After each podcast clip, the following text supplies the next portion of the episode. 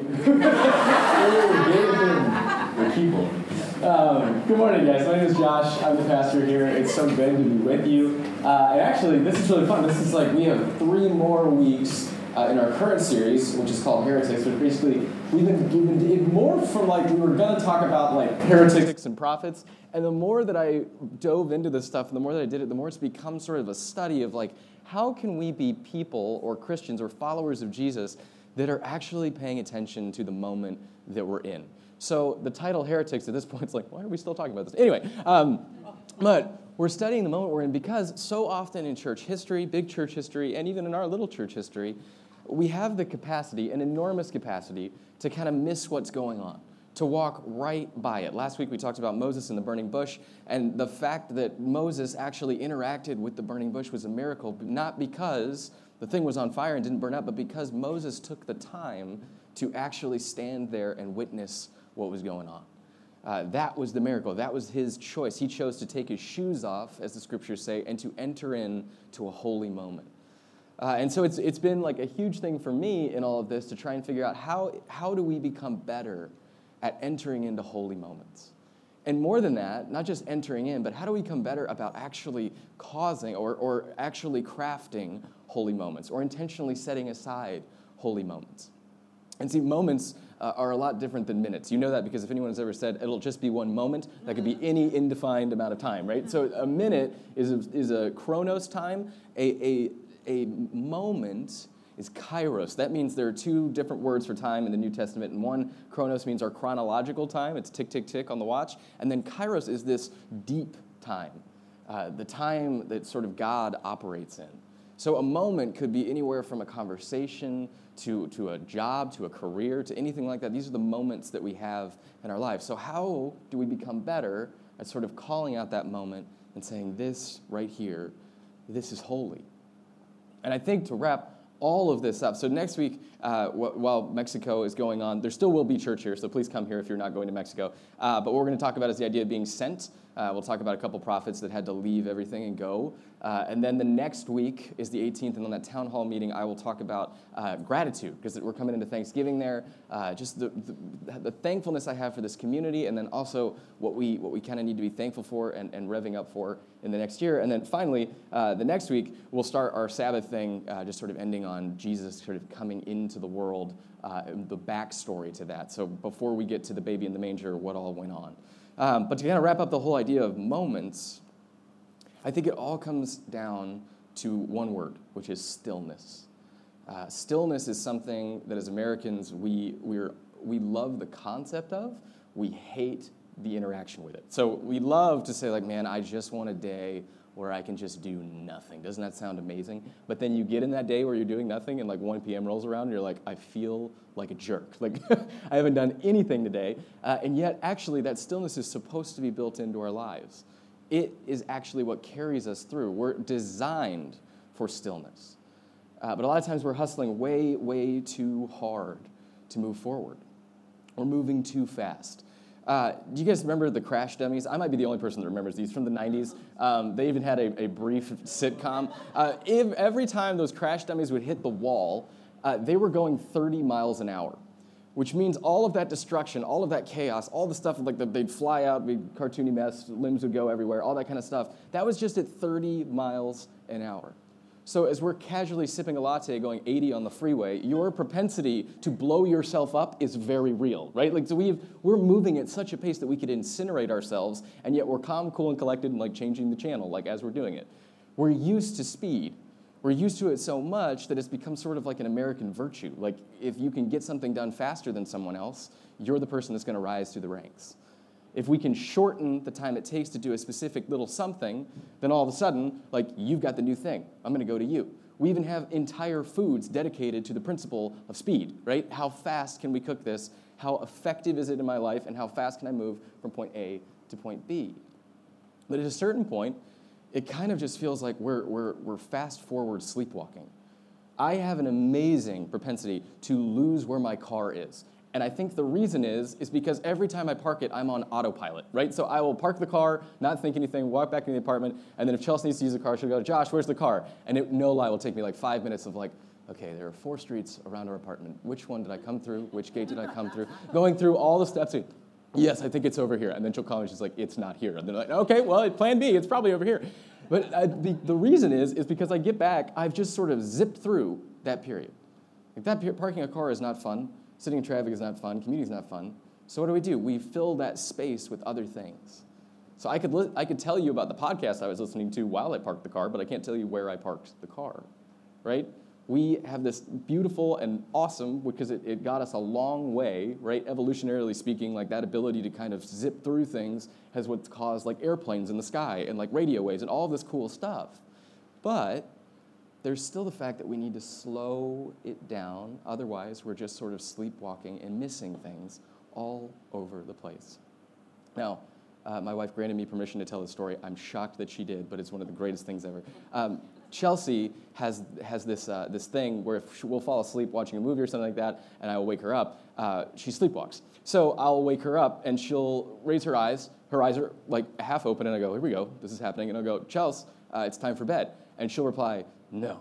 And I'll go, No, it's okay. Like, you can sleep on the couch if you want, but like, I'm going to go to bed. Do you want to come to bed? And she'll go, I'm waiting for Josh.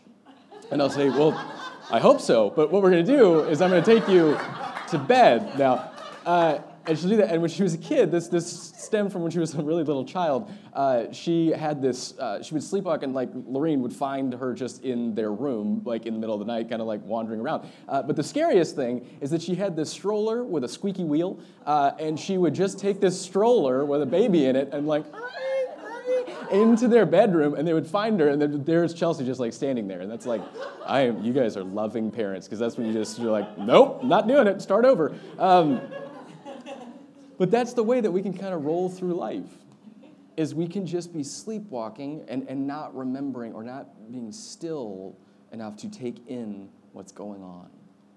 And I will tell you, the most prevalent part about that in our culture, where we live right now, in Santa Monica, on the west side, in Los Angeles as a whole, we're really, really bad at wanting to put down roots. And not even just wanting to put them down. I think there's a huge like want, like we all want to like buy homes here and that kind of stuff, but it's, it's, it's nearly impossible nowadays. So like it's really hard to actually be still and to put roots down in the moment. Here's what stillness does for us. When we stop, we pay attention, we look around, we actually take advantage of what's really going on in our lives. We're thankful for what we have right here in the moment. Not for that thing that's going to come, not for that, that trip that we've scheduled, but for what's right here we begin to put roots down in the moment. We begin to actually say, I'm going to take ownership over the life that I'm living right here, right now. It put, it, it's the only thing that puts roots down. This is, this is uh, it's really, really difficult because we did, we did a study in the beginning of Resonate uh, we did this through like apartments.com, which is a very reputable source, and a, a, mathematician buddy that I have who's like a, a whiz kid from Berkeley. Uh, but basically, I asked him to help me figure out what the average tenure of, of just sort of a person living, uh, apartment living in the city of Santa Monica. So this just goes for Santa Monica. I don't know the stats for all of Los Angeles. But we figured out uh, roughly that the rough estimate is that like, it's a year and a half. A year and a half is how long people will spend living in this city. Which means that if you take a look around you right now, in a year and a half, this room could look drastically different. The friendships that we have could look drastically different. Because this is a space, it's a difficult city to live in, that when life gets a little bit more real and we have a little bit more responsibility, or if it's just, you know, like financial burdens, we have to go and find somewhere else. So just think for a moment, just experiment with me, because all right now all of us in our heads are going, that's not me, one year, no way. But Imagine if it was.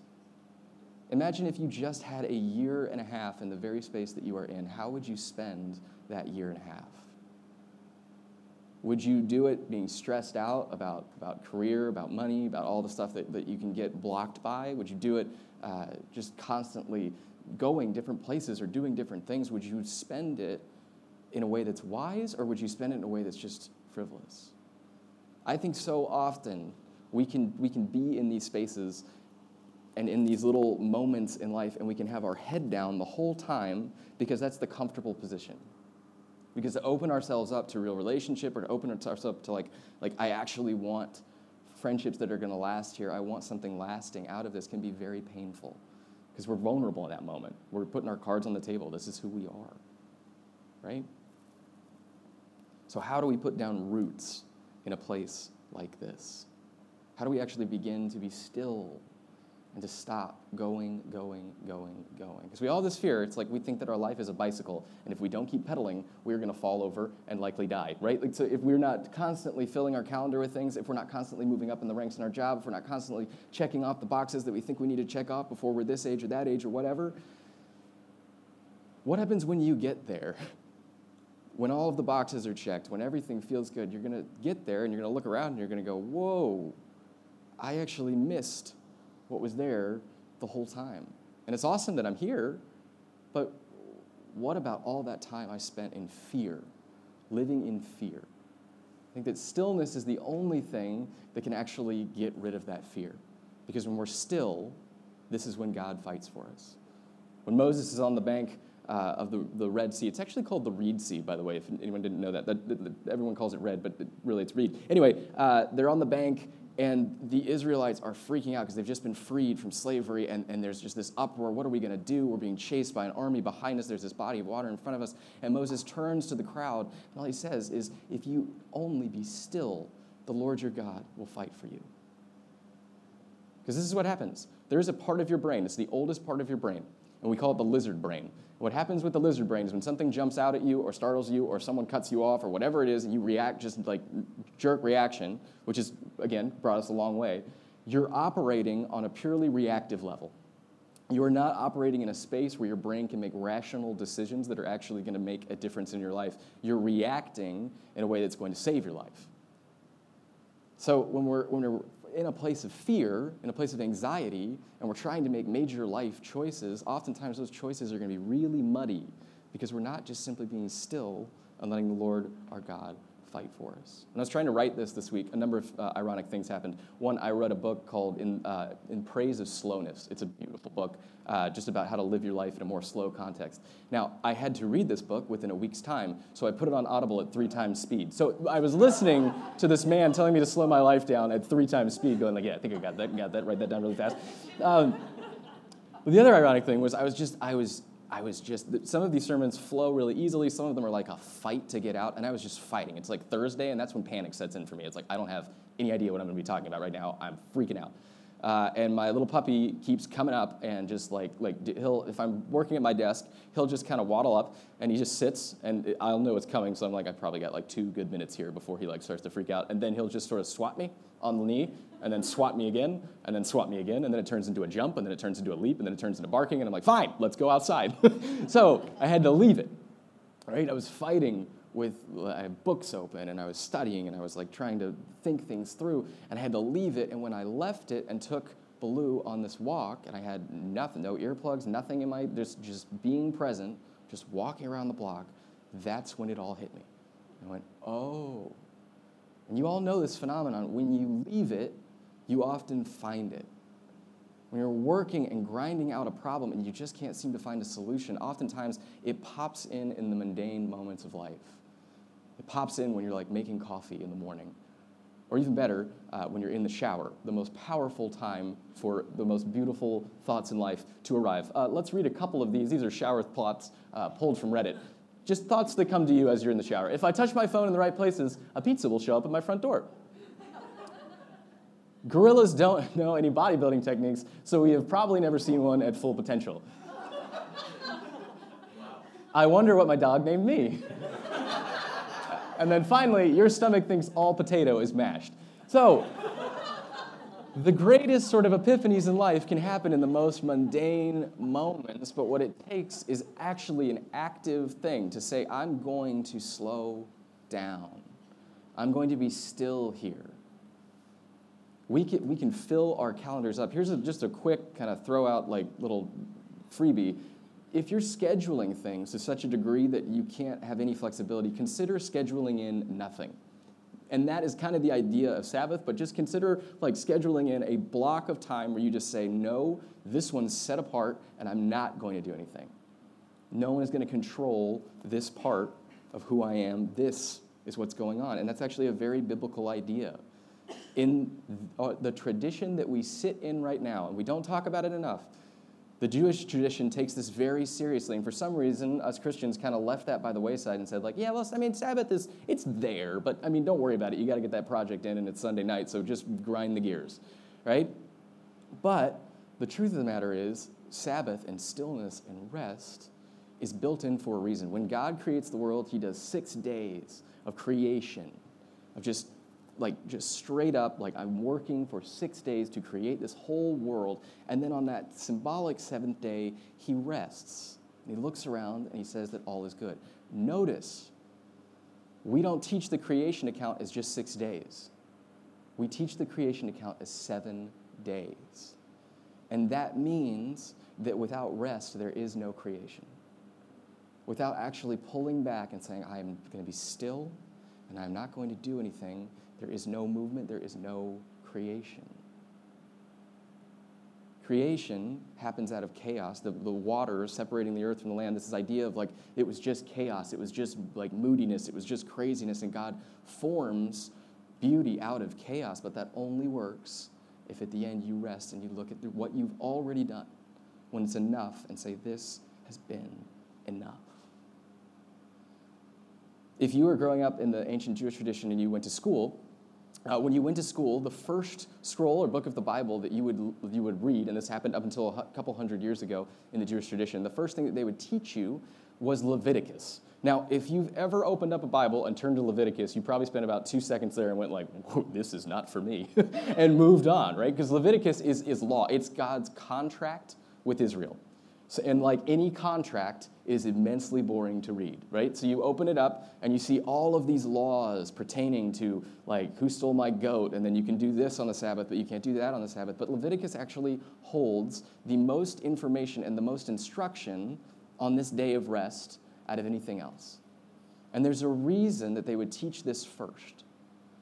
Because the idea that rest is built in needs to happen if you come from a culture that was enslaved previously.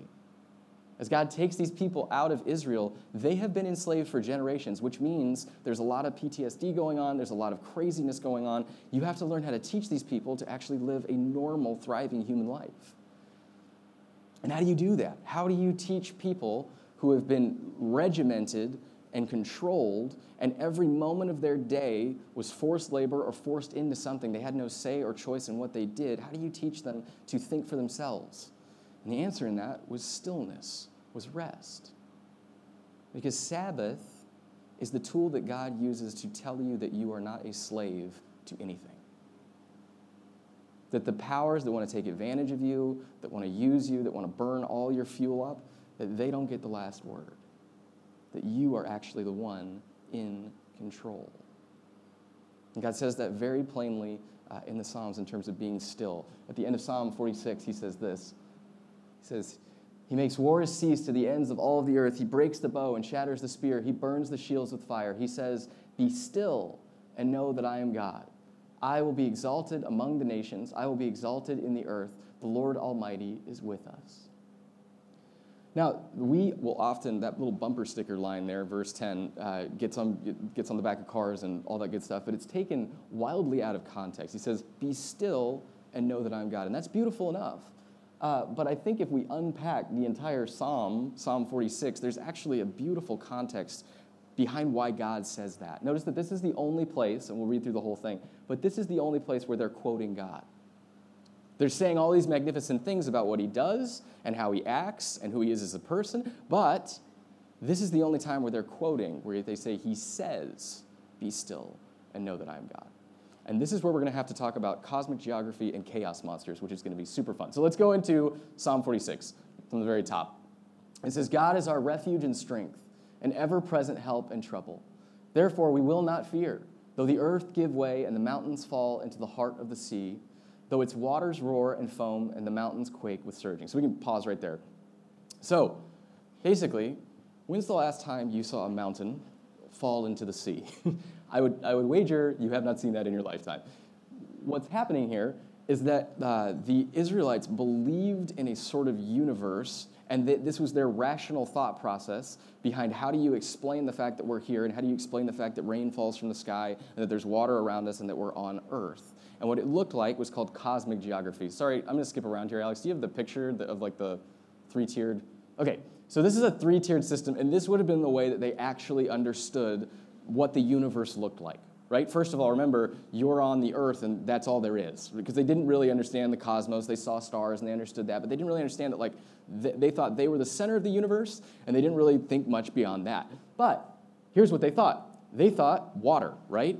The first line in the creation narrative is that God separates the land from the, let there be light, and then separates the land from the sea. And so what they thought is, obviously, everything is water, and we are floating on this disk. You might have heard the phrase pillars of the earth that would be the pillars that are holding up this little floating disk that we are now on, and everything else around us is chaos and water. And beyond that, uh, everything in here is dangerous and unknown. So water was super scary to these folks because what do you you can't we didn't have any scuba equipment you couldn't go down. So when you're in this moment you're literally peering into the abyss going like what the heck could possibly be down there. And on top of that, you have moon, sun, all that stars, all that kind of stuff. The heavens were above, but before you got to the heavens, there's another layer of water, which is why when you would stare up and water would occasionally fall from the sky, you could rationalize that and say, oh, the dome is leaking, right? And then if the dome leaked too much, oh no, we have a flood on our hands, right? But all of this was controlled by God in their minds. He would, he would allow it to rain, he would allow it to stop. Today, we, we sort of work that into the scientific narrative. But whatever rationale you're using, these people had a worldview. And right now, we can look at this and say, wow, that's completely like ridiculous. I can't believe they came up with that. But imagine if you're trying to get at this stuff for the first time, this is the worldview that's passed down to you. This is the way that you actually physically view the world around you. And so, yeah, we look at this and we say, no, that's, that's not correct. We've been up there. We understand that there's not a layer of water that you go through. Uh, but they did not know that.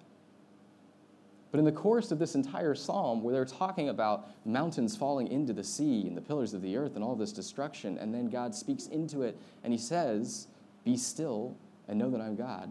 Please notice, this is very important for us as Christians, and especially in, in the church today where we live, God isn't trying to solve their problems about the way that they view the world. The fact that they're looking at it like this is not what he's speaking into. He's not worried about their detailed view of how the world works and clicks and all that kind of stuff. Literally, the answer for them is be still and know that I am God. Which means, if the psalm proves anything, that stillness is actually the only weapon against ignorance. It's to say, be still. As long as you're trusting me, as long as you are in, remaining in me and seeking earnestly, you're going to find the answers. But he doesn't come in with some big slideshow and tell you, actually, this is how it works. in 1960, we're going to shoot a rocket up there and you're going to see this for the whole first time. No. He just says, I'm going to love you right where you are, and I just want you to be still and know that I am God. And this brings up an amazing story of a prophet uh, who had to be learn to be still for the very first time. There's a guy in the Old Testament named Elijah, and he comes in in First Kings uh, in Second Kings a little bit. But uh, he comes through, and Elijah is this really kind of a rock star prophet. And a prophet was someone uh, who heard from God and enacted God's vision for the world. So they would come in and they would come into the scene and they would speak truth, or they'd speak God's truth into what was happening. And oftentimes, God's truth is very uncomfortable. So these prophet people were not the most well liked individuals on the planet. So Elijah came in uh, and he comes into this kingdom and he realizes that all these people are worshiping this other deity named Baal. He says, that can't, that can't happen. I need to change this. Like that Israel has to come back to God.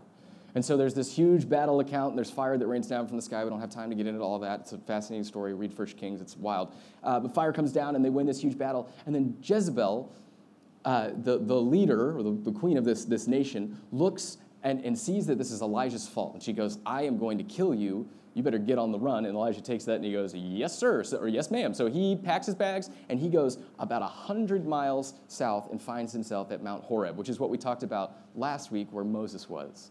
Later named Sinai. We're still not sure if they're actually the same one, but most scholars believe that it's later named Sinai. So he gets to Horeb uh, and he's on the run. He's on the run. He's fleeing for his very life and he goes through the wilderness and he finds himself miles and miles away from home from anything, seeking refuge because he realizes that even though God could send fire down and he could win this large battle, somehow Elijah's life was still in danger. Even though God can do all this miraculous stuff and like move through the world, my life is still absolutely in danger, so I need to flee. And not only that, I need to flee to a holy place because I need some answers about what is going on. And so he finds himself at the base of Mount Horeb, uh, and God speaks to him like this, or actually, a, a messenger speaks to him like this. Oh, nope, sorry. We, you can skip the end to the rest of the psalm. My bad. It's going to be the next chunk of text. Perfect. Okay, this is the Lord speaking. Uh, Lord said, Go out and stand on the mountain. Oh, no, I think there's one before that, Alex. Sorry. Is there? Boom. That, nope. Boom. There it is. Uh, and the word of the Lord came to him What are you doing here, Elijah? He replied, I have been very zealous for the Lord God Almighty. The Israelites have rejected your covenant torn down your altars, and put your prophets to death with the sword. I am the only one left, and now they are trying to kill me. So pay attention to the fact that it says the word of the Lord came to him, because it's going to be important later. Uh, we can go to the next one there, Alex. Uh, and the Lord said, Go out and stand on the mountain in the presence of the Lord, for the Lord is about to pass by. Then a great and powerful wind tore the mountains apart and shattered the rocks before the Lord. Just picture that scene. But the Lord was not in the wind. And after the wind, there was an earthquake, but the Lord was not in the earthquake. And after the earthquake came a fire, but the Lord was not in the fire. And after the fire came a gentle whisper.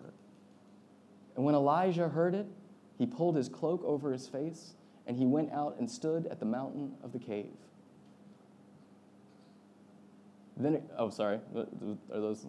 Okay, we'll pick up from there. A great, powerful wind comes, a huge blast of fire these are all where Elijah is expecting to see God. The Lord's going to pass by. Ooh, this is going to be big. There's a wind that smashes through a mountain. That's like that would cost a lot in CGI to recreate. That's a huge thing. And then fires. But that's not where God was. This translation says a gentle whisper. In a lot of other translations, it says a still small voice. A still small voice is where Elijah actually experiences God, actually finds him, and realizes, oh, this is where he's been all along. And with that, I think our text is all messed up. But basically, what happens is uh, the Lord then speaks to him, not a messenger, not the word of the Lord, but the Lord speaks to Elijah and says, Elijah, what are you doing here? So the question is asked twice What are you doing here? And then he says, Okay, I'm going to show you what I'm all about. And then he shows him what he's all about. And then he rephrases the question and he says, Elijah, what are you doing here? And in a very like classic biblical way, Elijah gets it wrong and he says the same thing he said before. But after that, God says to him, Elijah, go back the way you came. Go back the way you came. Now that you know this about me, now that you've experienced that stillness, I want you to go back the way that you came. There's a return in this story. I think oftentimes when we experience a big epiphany or a giant sort of experience of God or something miraculous and amazing, our go to thing is that we need to go. We need to move forward.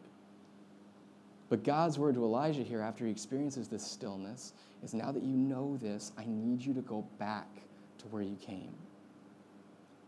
And I need you to go back without that fear that your life is going to be taken away. I need you to go back and be still and know that I am God. That's the stillness debacle in our culture and in our lives. Is that are we willing to actually be still and then not have that cause some giant, oh, yes, I should take this new career, I should go on that cruise, or I should go to this, but actually return to our daily lives and bring that with us? To bring God's peace with us into our daily lives and return to the way things have always been. To return to the way things should have been, to live without fear. I've told the story a couple times, but I used to, um, I used to, I, I, uh, I had a period in my life where I had a huge faith crisis. And it had to do with a lot of different things, uh, but basically it culminated in a really dramatic moment where uh, my wife Chelsea found me underneath my, my desk, basically in like a fetal position, like just staring, like, I don't know if I believe in God anymore. And this is not good news because I was in seminary and this is, I, I got no other skill set, guys. This is all I got. uh, she looked at that and then, and then it just progressed and i just kept thinking i don't think i believe any of this stuff anymore i just can't i can't rectify the hurt that i'm seeing the church doing to people with uh, who god's supposed to be and what that's supposed to be about in my life i don't see jesus in this uh, and so one week i walked into a, a little local church was meeting uh, back behind our apartment at the time and it was a sunday night service and i was just walking around the block and i just decided you know i'm, I'm just going to step in to the service i'm going to give this one last shot i'm going to worship uh, and if, I, if something happens, awesome. If it doesn't, it's just confirmed all my, all my fears.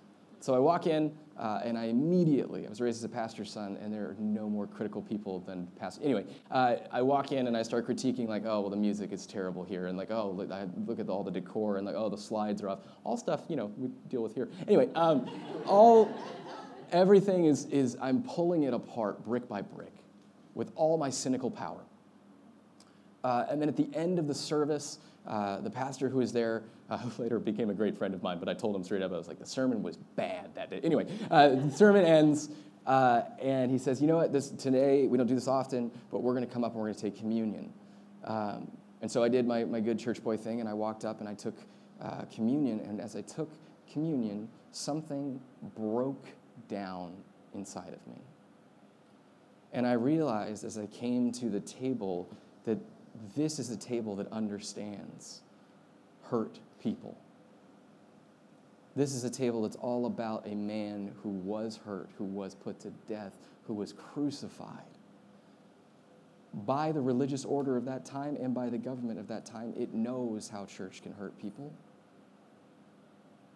And I realized this is not a God issue for me, it's a church issue. And thank God because that's something I've grown up in, and that's something I feel like I could have a hand in shifting. That's something that I can physically do, and I felt myself return with newfound vigor and just excitement to go back in to the institution that I had written off. Because I had experienced stillness at the table. Alan Watts has this beautiful quote where he says, Any muddy water is best cleared by simply leaving it alone. to let that sediment sink to the bottom so that we can see clearly again and say, I will return to what I'm supposed to be doing. Let's pray together.